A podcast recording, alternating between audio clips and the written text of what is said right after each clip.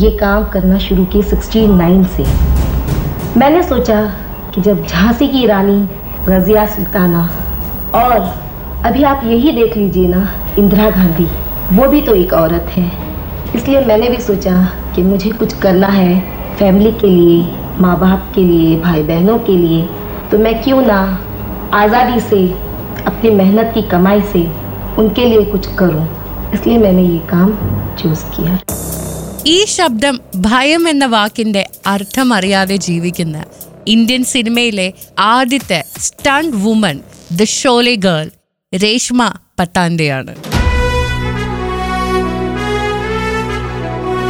പുരുഷന്മാർ കൈയടക്കി വെച്ചിട്ടുള്ള അല്ലെങ്കിൽ നായകന്മാർ മാത്രം ആക്ഷൻ സീക്വൻസുകൾ ചെയ്ത കാലത്താണ് ഹീറോയിൻസിന് സ്റ്റൺ ഡബിൾ ചെയ്യാൻ വേണ്ടി മാത്രം രേഷ്മ സിനിമ ഇൻഡസ്ട്രിയിലേക്ക് വരുന്നത്. ആയിരത്തിലധികം ജീവൻ അപകടത്തിലാക്കുന്ന സ്റ്റൺ സീനുകൾ നാനൂറിലധികം ചിത്രങ്ങളിലായി രേഷ്മ പത്താൻ ചെയ്തിട്ടുണ്ട്.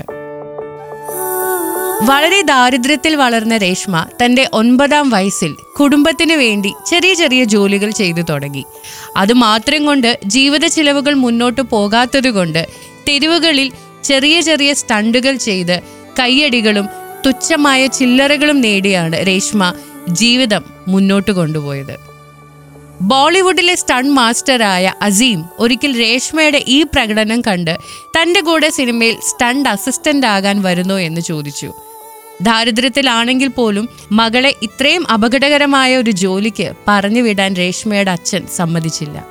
പക്ഷേ ദൃഢനിശ്ചയത്തോടെ രേഷ്മ തന്റെ തീരുമാനത്തിൽ തന്നെ ഉറച്ചു നിന്നു.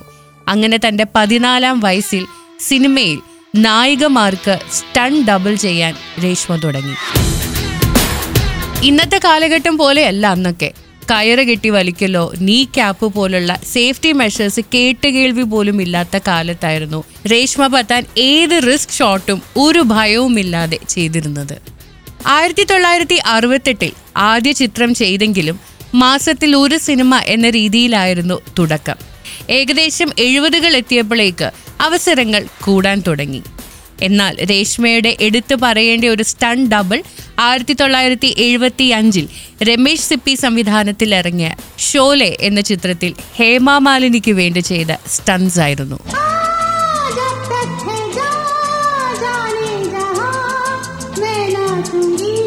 സിനിമയിൽ ഹേമാമാലിനി ചെയ്ത ബസന്തി എന്ന കഥാപാത്രം കുതിരവണ്ടി വെച്ച് ചെയ്യുന്ന ഓരോ സ്റ്റൺ സീനുകളും ആളുകൾ ഇന്നും ആവേശത്തോടെയാണ് കൈയടിക്കുന്നത്. എന്നാൽ ആ കയ്യടികൾ കിട്ടേണ്ട യഥാർത്ഥ കലാകാരി രേഷ്മ പത്താനാണ് अरे ओ, रेशमा जरा उठ तो हीरोइन आई है चेयर देने की तो बहुत दिल को दुख लगता था कि यार वो भी वही चीज़ करते हैं एक्टिंग हम भी एक्टिंग करते हैं ठीक है और हम तो जान अपनी हथेली पर रख कर करते हैं और हमको उठाकर उसको बिठाया जाता है फिर ये सोच लेती थी कि हो सक उनके नाम पर पिक्चर बिकती है हमारे नाम पर नहीं बिकती है तो थोड़ा दिल को म- मतलब तसल्ली दे लेती थी और बैठती थी अब पिक्चर देखने गए शोले वहाँ पर लोग ताली बजा रहे क्या हिमा ने किया है बुरा लगता था लेकिन फिर सोचते थे, जाने दे पैसा तो अपने को मिला है ना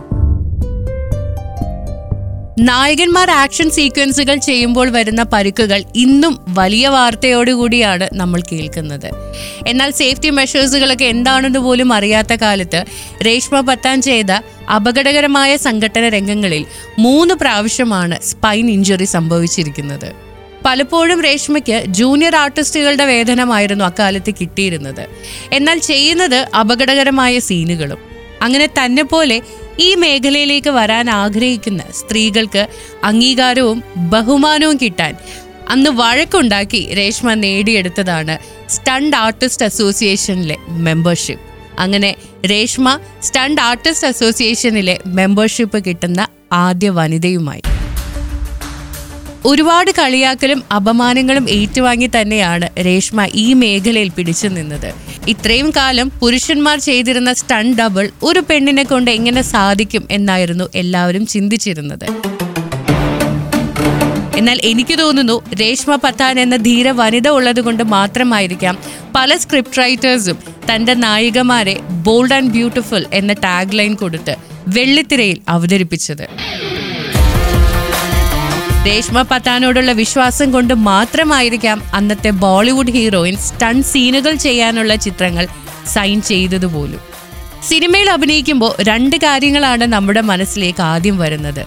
ഫെയിം ആൻഡ് മണി ഇതിൽ ആദ്യം പറയുന്നത് സ്റ്റൺ ഡബിൾ ചെയ്യുന്നവർക്ക് എന്തായാലും കിട്ടുന്നില്ല എന്നാൽ മണി അക്കാലത്ത് രേഷ്മയ്ക്ക് കിട്ടിയിരുന്നത് എത്രയാണെന്ന് അറിയണ്ടേ हीरोइन वगैरह तो लाखों में कमाते थे और हम सौ में कमाते थे एक सौ पचहत्तर रुपये पर डे मिलता था मुझे यानी हम स्टंट वालों को अगर डुप्लीकेट करते थे तो हीरोइन का या उसमें कुछ स्टंट ऐसे होता है गाँव वाले भाग रहे गिर रहे तो उसमें नाइन्टी रुपीज़ पर डे मिलता था हमको। तो आ, हम ये सोचते थे कि चलो ठीक है वो लाखों में खेलते हैं लेकिन उनके नाम पर पिक्चर बिकती है हमारे नाम पर तो नहीं बिकती हम तो गुमनाम है। अगर हम कहीं ऑफ़िस में सर्विस करेंगे तो हमको एक दिन का उस जमाने में 175 तो बहुत कीमत लगता था। एक दिन का कौन देगा हमको 175 रुपीस तो इसलिए फैमिली के लिए हम कुछ कर सकते हैं। कि ठीक है करना है अब स्टंट ही करना है इसमें पैसा भी अच्छा मिलता और फैमिली के लिए कुछ करने की मौका भी मिलेगा അപകടം പിടിച്ച ആക്ഷൻ രംഗങ്ങൾ ചെയ്യുമ്പോൾ അപകടങ്ങൾ ഉണ്ടാവുക എന്നത് സ്വാഭാവികമായ ഒരു കാര്യമാണ് എന്നാൽ ഒരു രംഗത്തിന്റെ പെർഫെക്ഷന് വേണ്ടി മനഃപൂർവ്വം അപകടം ഉണ്ടാക്കുക എന്ന് പറയുന്നത് അങ്ങനെയുമുണ്ടൊരു കഥ